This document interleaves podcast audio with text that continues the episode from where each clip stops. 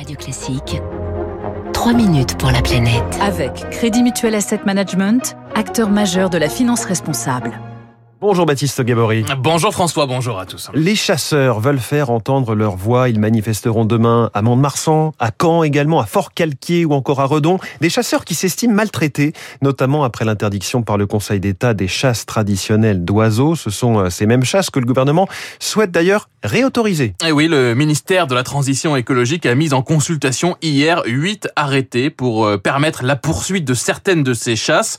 La capture à la tendrie des vanneaux et pluviers dorés dans les Ardennes, par exemple, ou encore la capture d'alouettes des champs avec des pentes, c'est-à-dire avec des filets, ce qui a fait bondir les ONG. Très honnêtement, je suis scandalisé Alain Beaugrain-Dubourg, président de la LPO, la Ligue pour la protection des oiseaux. Les vanneaux euh, sont déjà parmi les espèces les plus fragiles. Les alouettes ont perdu 35% euh, de leur effectif en 15 ans et qu'en plus on va maltraiter parce que quand euh, on capture des vanneaux, des griffes, des merles, etc. à l'aide de lacets à nœuds coulissants, c'est-à-dire les, les dans les Ardennes, c'est inacceptable. Au total, 115 000 oiseaux seraient concernés par euh, ces chasses traditionnelles.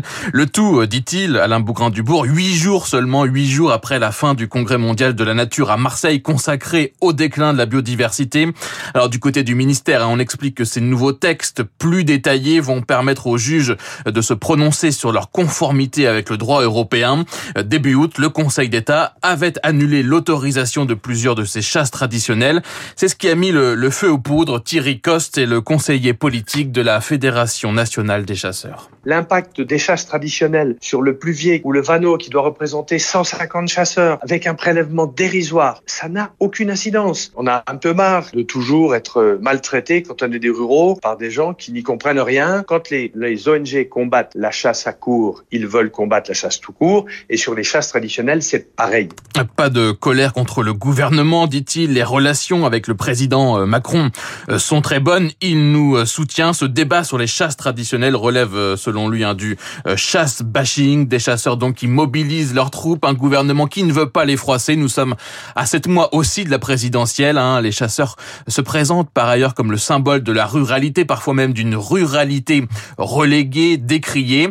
C'est un mouvement qui a été entamé dans les années 80 au même moment que la construction politique des chasseurs, avec notamment la création du CPNT, le parti chasse, pêche, nature et tradition. Christophe Batic, les socio-anthropologues, chercheurs à l'université d'Amiens.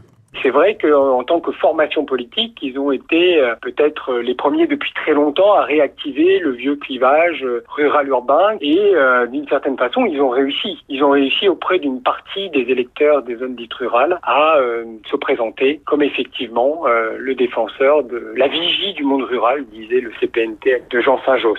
Des chasseurs donc qui comptent mobiliser largement demain, puis en mars 2022 avec déjà donc une nouvelle manifestation euh, annoncée à quelques semaines du premier tour de la présidentielle. C'était trois minutes pour la planète. Merci Baptiste Gabory et à lundi.